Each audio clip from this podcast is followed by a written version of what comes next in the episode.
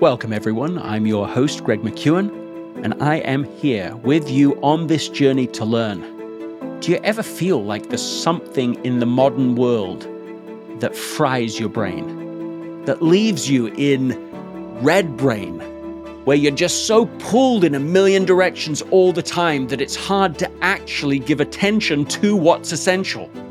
Well, in part two of my conversation with Dr. Gloria Mark, we get into some specific questions you can ask yourself to be able to assess how you're doing and what you can do to increase and then protect your peak attention hours.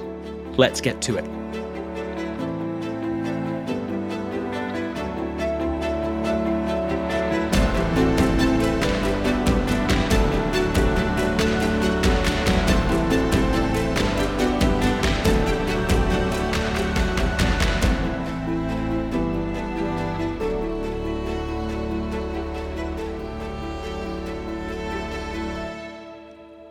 Remember that if you want to get more out of each episode, take a moment to share something that you have learned that has impacted you with someone else within the next 24 to 48 hours. Dr. Mark, let's carry on from where we were before. If you had to take all the data that you've gathered over these years and give us the peer reviewed, actionable habits that we can establish to be able to thrive in this new reality, what would your number one suggestion be? I, I would say be aware of your level of mental resources and take significant breaks to make sure that you have a full tank of resources. Start your day with a full tank of resources, getting sufficient sleep. We know that when people accumulate what's called sleep debt, that their attention spans decline. Sleep debt means that if I need 8 hours of sleep a night and I'm only getting 6, for every night I'm getting 6, I'm accumulating a debt in my sleep. And the greater that debt, we see a correlation with shorter attention spans.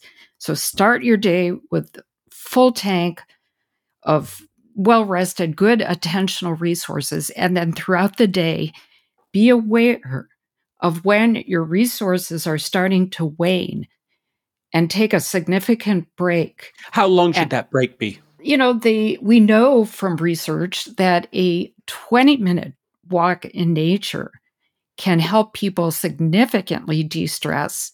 My own research has shown that people can improve their divergent thinking. That means brainstorming, thinking of yep. more ideas, better ideas. Right. So 20 minutes is very valuable.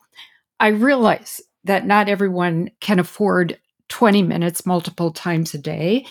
But, but would that know, be ideal? Are you saying that would be the thing to do? Would be as soon as your attention resource is lagging, go and take another 20 minute walk. If someone could do it, that's what you would say was optimal based in the research. Yes, if someone could do it, if then yes, absolutely. How, how, often would be the optimal? You know, we know that there's two peaks of attention, mid to late morning, mid to late afternoon. You know, when people start the day, you know, that's probably you don't need a significant break in the morning hmm. because people what we see people generally doing is they do easy activities before they, you know, head off into really hard, difficult work. And so after you get to that peak focus state, you know, and you're expending all those precious resources, then it's time to take a really good break and build yourself up. And then again, once you're built up and you start heading toward your second peak and then you're expending all these resources, then again, it's time to take a, a really significant break after. Now, it's also very useful to take shorter breaks. You know, take five minute breaks, 10 minute breaks, step away. You can move around, you know, walk around inside, or even, I've gotten a lot of flack for this, but even doing simple road activities can calm people and can help refresh them. What do you mean exactly, and why have you been given a hard time about it? because people tend to think that it's a horrible thing to do something, to do a simple task that is wasteful. But what do you even mean then by a rote task? Okay, I'll give you some examples. The great writer Maya Angelou mm-hmm. had her what she called a big mind and a little mind. The big mind was what she used when she focused really hard when she did her writing.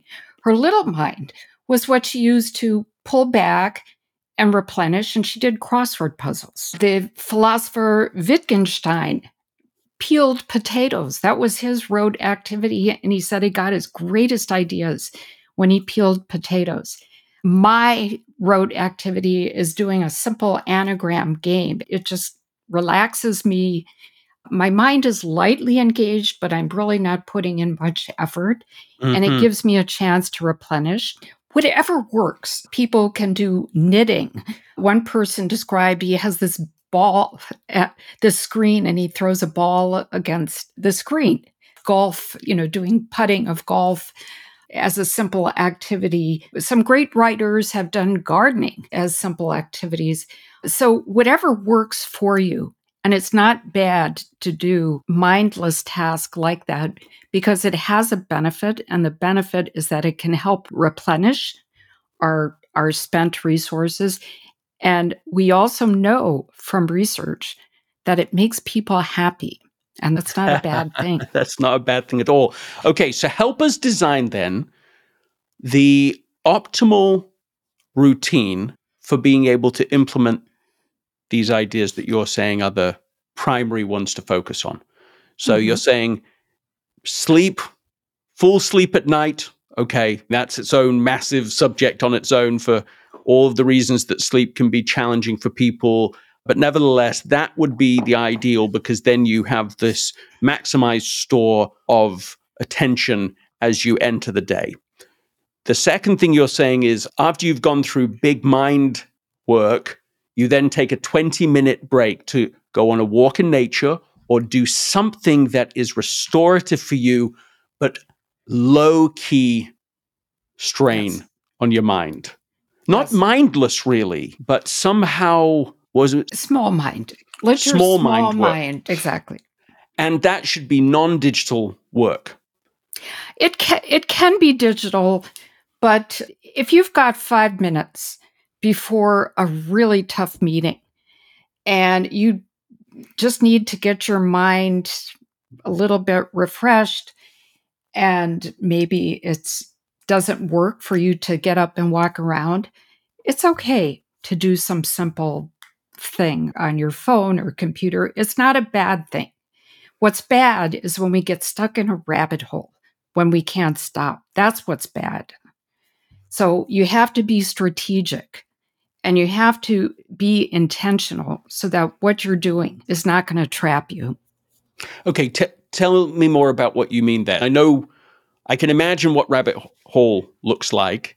But are you just talking about somebody's in social media, they get consumed down some channel, they're there for half an hour, they're there for an hour, maybe more even, without really noticing it. They're on some YouTube short and it just consumes them almost involuntarily. They're just unaware that they're even doing it. Is this what you mean by this downward cycle?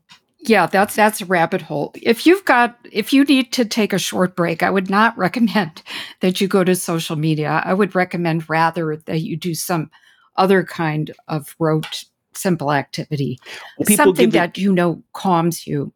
Why have people given you a hard time about this rote activity? Because people tend to think that doing what they call mindless activity is bad. The narrative is we have to push ourselves to the level of exhaustion. We should be focused as long as we possibly can. And I'm saying let's give ourselves permission to step back. Let's give ourselves permission to replenish. And I don't believe we should create environments for ourselves where we get our, ourselves exhausted because then we can't be productive at all. Yeah, what you're saying is familiar to me. The presumption that maximum effort equals maximum results is wrong It's not right. logically how we are, it's not how we are psychologically. So we're just ignoring that we're living creatures and pretending that we operate like machines. And so we actually have very suboptimal results, even though what we want is maximum results. I mean, I did a podcast episode recently about the 85% rule, the idea that if you try to maximize even focus, if you try to maximize your effort to focus at 100% of the time, you'll be far less productive than if you take something closer to the 85% level of effort. So your reaction. I, I want to stress that humans are unique. We have individual differences. And it's very important for every individual to discover what their own personal rhythm of uh, attentional resource use is.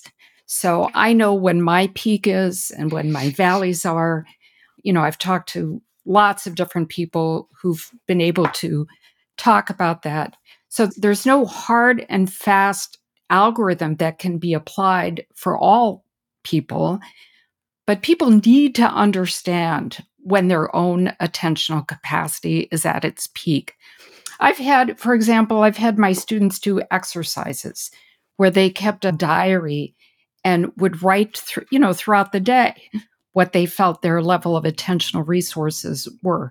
And they did that as a way to discover when their own peaks and valleys are. And that's something that it, that everyone can do. You might intuitively know it already, but you can also find it out empirically by keeping track in a diary for yourself. Can you describe that precisely? What was the assignment that you gave to your students? For this class, they set timers that went off at random points throughout the day. Hmm. And when the timer went off, they simply had to mark down on a scale what their level of mental resources were, what how challenged and how engaged they were. How many times? 5 times in a day?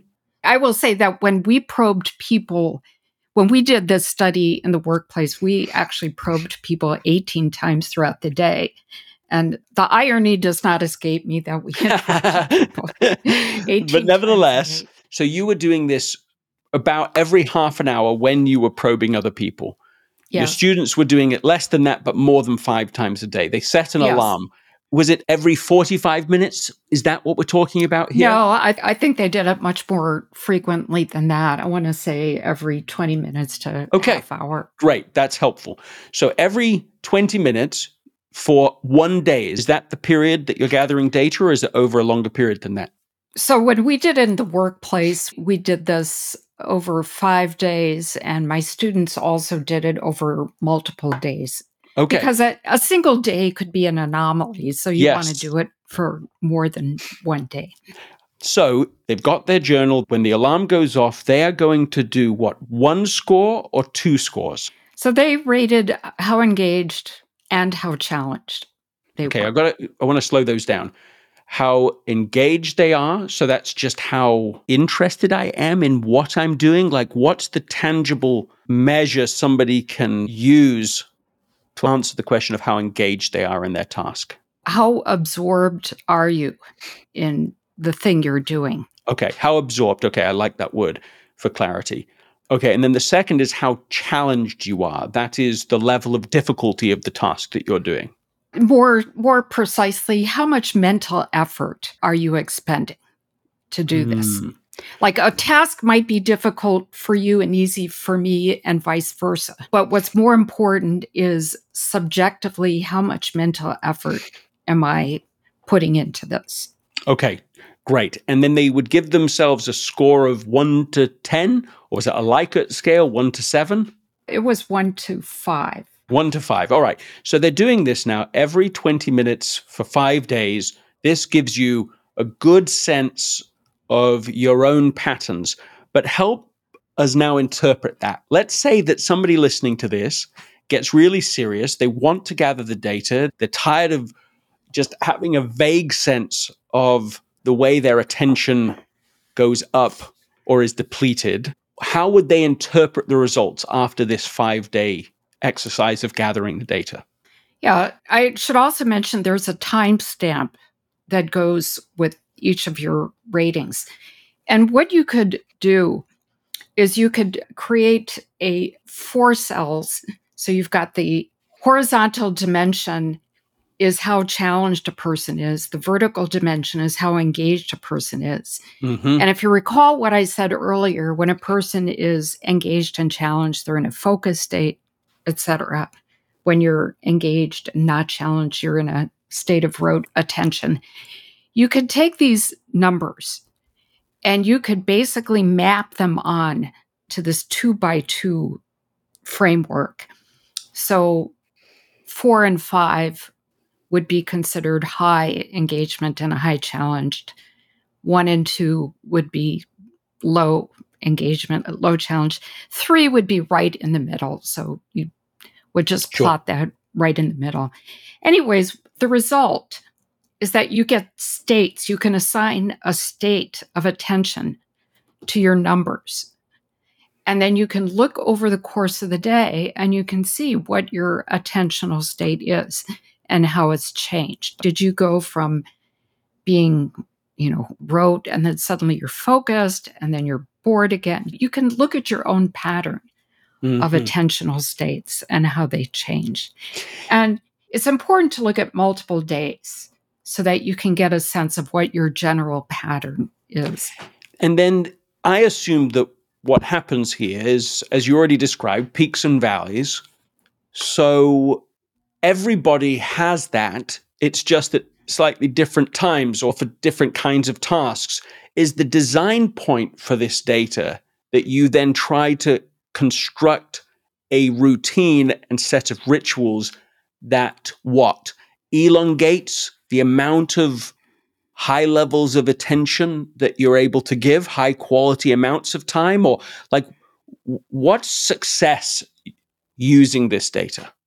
So you can use use this data, you can use this framework as a basis for designing your day so that you can take advantage of those times when your attention is at its peak and you also know when your attention is in a trough and you design your day such that you take the hardest tasks and the work that require the most creativity and intentionally design them to do them at those times when your attention is at its peak.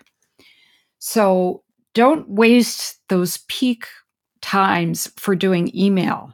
And certainly don't waste them doing social media, but you've mm-hmm. got those mental resources. You can utilize them and utilize them for creativity. That's when your thinking is at its top. You know, be very strategic in how you're designing your day. Right. You want to make sure that you're doing the essential work of your life in those periods where you have optimal mental attention available. Yeah. And you're suggesting, I think, that there's t- likely two sets of that per day. You know, that there's a, I think I'm speaking broadly, but correct me if I'm getting it wrong, that there'll be two big chunks of attention span to be able to mine effectively. Is that right? Yes. Yes, for I would say for most people, yes. And what have you found to be the average length of those two windows of opportunity? I would say it's for most people, it's in the range of roughly about one and a half to two hours for each of these peaks. This episode is sponsored by Shopify. Selling a little or a lot? Shopify helps you do your thing however you cha-ching. Shopify is the global commerce platform that helps you sell at every stage of your business. From the launch your online shop stage to the first real life store stage, all the way to the did we just hit a million orders stage, Shopify's there to help you grow. So whether you're selling scented soap or offering outdoor outfits, Shopify helps you sell everywhere from their all in one e commerce platform to their in person point of sale system, whenever and whatever you're selling, Shopify's got you covered. Shopify helps turn browsers into buyers with the internet's best converting checkout, 15% better on average compared to other leading commerce platforms. So sell more with less effort thanks to Shopify Magic, which is your AI powered all star. in my experience with every business that I have built, including this podcast, there are breakthrough moments, and those moments are often the result of finding the right partner. And I think that's a way to think about Shopify because no matter how big you want to grow, Shopify gives you everything you need to take control and take your business to the next level. Sign up for a $1 per month trial period at shopify.com slash Greg, all lowercase. Go to shopify.com slash Greg now to grow your business, no matter what stage you're in. Shopify.com slash Greg. When you need mealtime inspiration, it's worth shopping Kroger, where you'll find over 30,000 mouthwatering choices that excite your inner foodie. And no matter what tasty choice you make, you'll enjoy our everyday low prices, plus extra ways to save, like digital coupons worth over $600 each week. You can also save up to $1 off per gallon at the pump with fuel points. More savings and more inspiring flavors make shopping Kroger worth it every time. Kroger, fresh for everyone. Fuel restrictions apply. And so the real risk here is that we waste those two windows of opportunity on something completely trivial instead Yeah. of making sure that the most important work gets done in those two windows and that period is protected. And then we do these other activities to make sure that we can even produce high quality attention twice a day. Am I hearing Yes. it right? Yes. And we don't want to intrude on those times by doing things like social media or email or what I call subservient work. Yeah. Do the work that's most important during those times. But we also find for most people they they can't come to work and just be ramped up ready to go. It takes people time to to slide into that state of peak attention.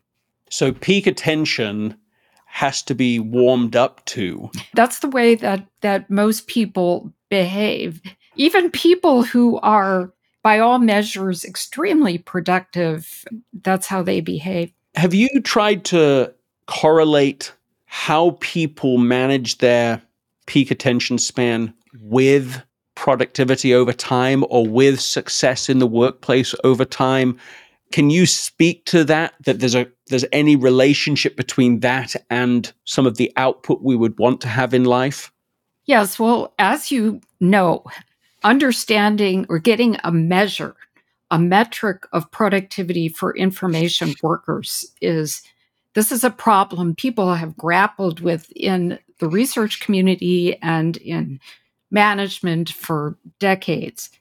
We have come up with a subjective assessment of productivity that we think works well, which takes productivity and divides it up into different dimensions.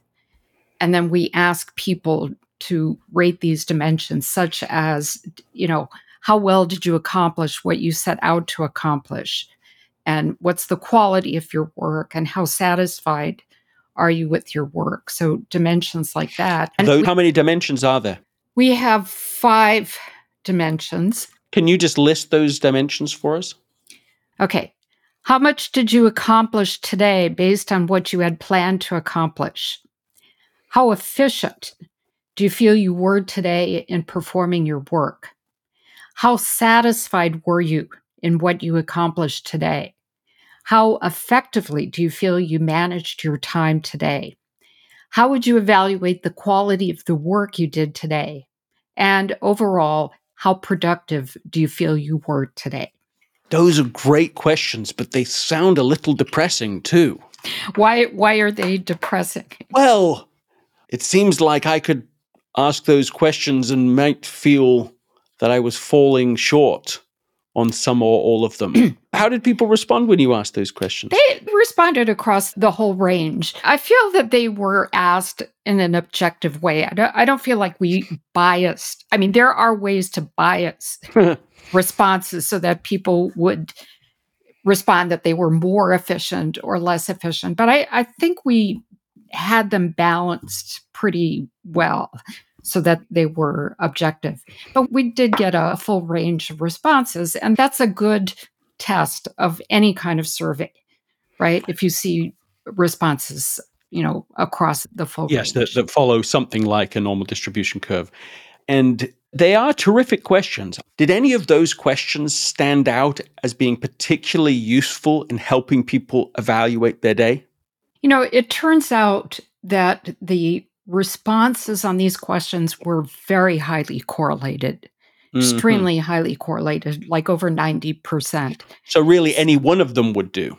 We actually could have reduced it to a single question.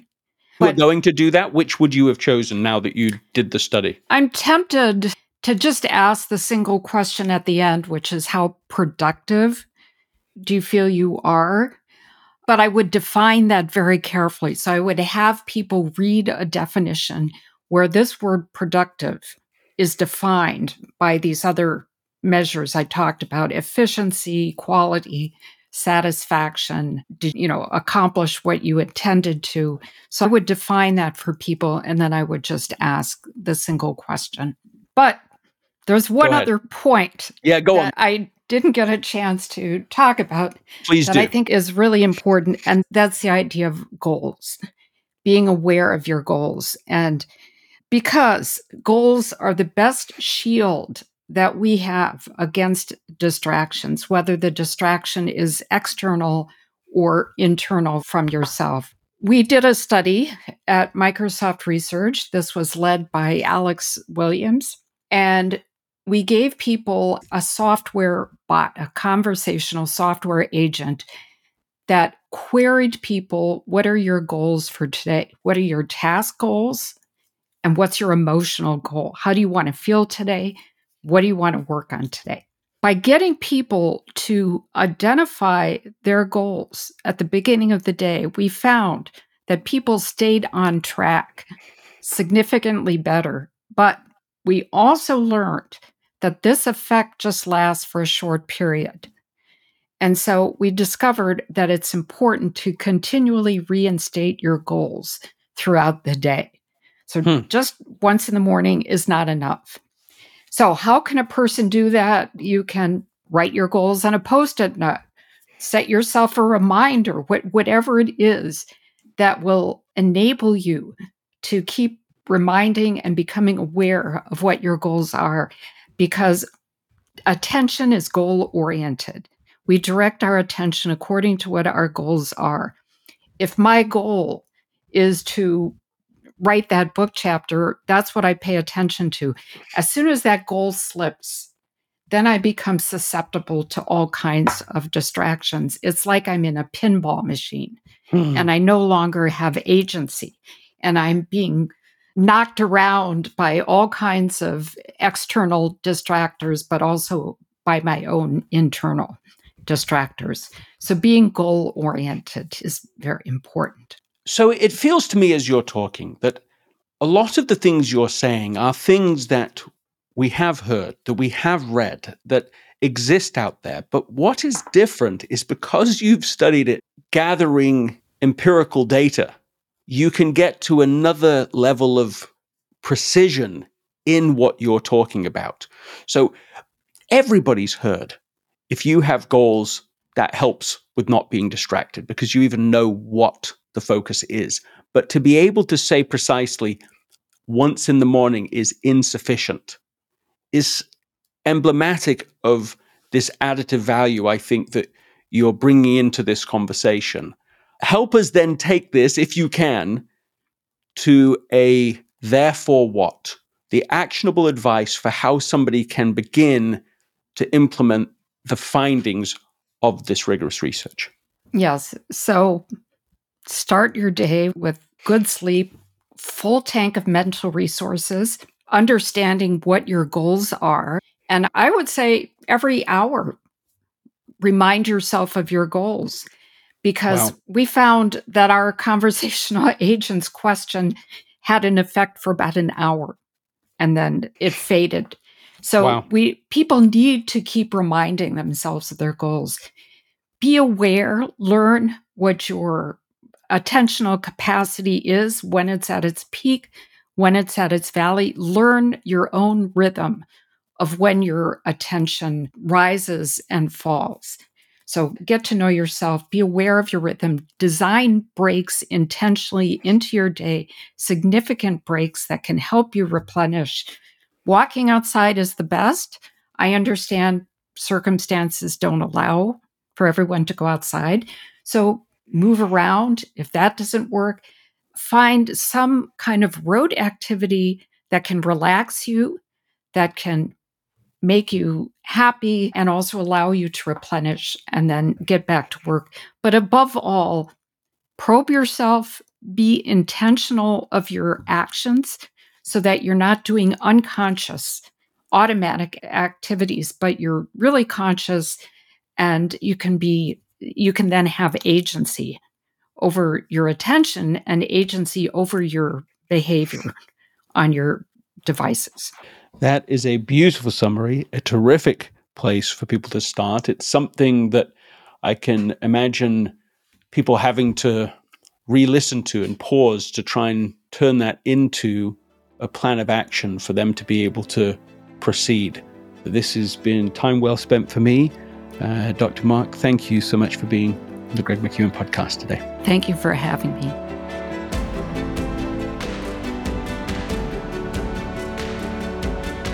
What is one idea you heard today that caught your attention?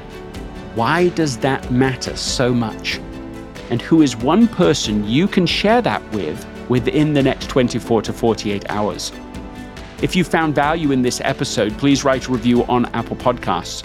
The first five people to write a review of this episode will receive free access to the Essentialism Academy. For more details, go to essentialism.com forward slash podcast promo. Thank you, really thank you for listening and I'll see you next time.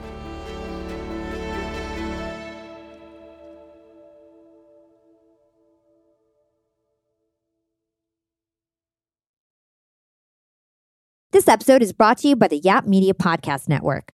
I'm Hala Taha, CEO of the award winning digital media empire, Yap Media, and host of Yap Young and Profiting Podcast, a number one entrepreneurship and self improvement podcast where you can listen, learn, and profit. On Young and Profiting podcast, I interview the brightest minds in the world and I turn their wisdom into actionable advice that you can use in your daily life. Each week, we dive into a new topic like the art of side hustles, how to level up your influence and persuasion, and goal setting. I interview A list guests on Young and Profiting. I've got the best guests, like the world's number one negotiation expert, Chris Voss, Shark Daymond John, serial entrepreneurs Alex and Leila Hormozi, and even movie stars like Matthew McConaughey. There's absolutely no fluff on my podcast, and that's on purpose. Every episode is jam packed with advice that's going to push your life forward. I do my research, I get straight to the point, and I take things really seriously, which is why I'm known as the podcast princess and how I became one of the top podcasters in the world in less than five years. Young and Profiting Podcast is for all ages. Don't let the name fool you. It's an advanced show. As long as you want to learn and level up, you will be forever young. So join Podcast Royalty and subscribe to Young and Profiting Podcast, or YAP, like it's often called by my YAP fam, on Apple, Spotify, Castbox, or wherever you listen to your podcasts.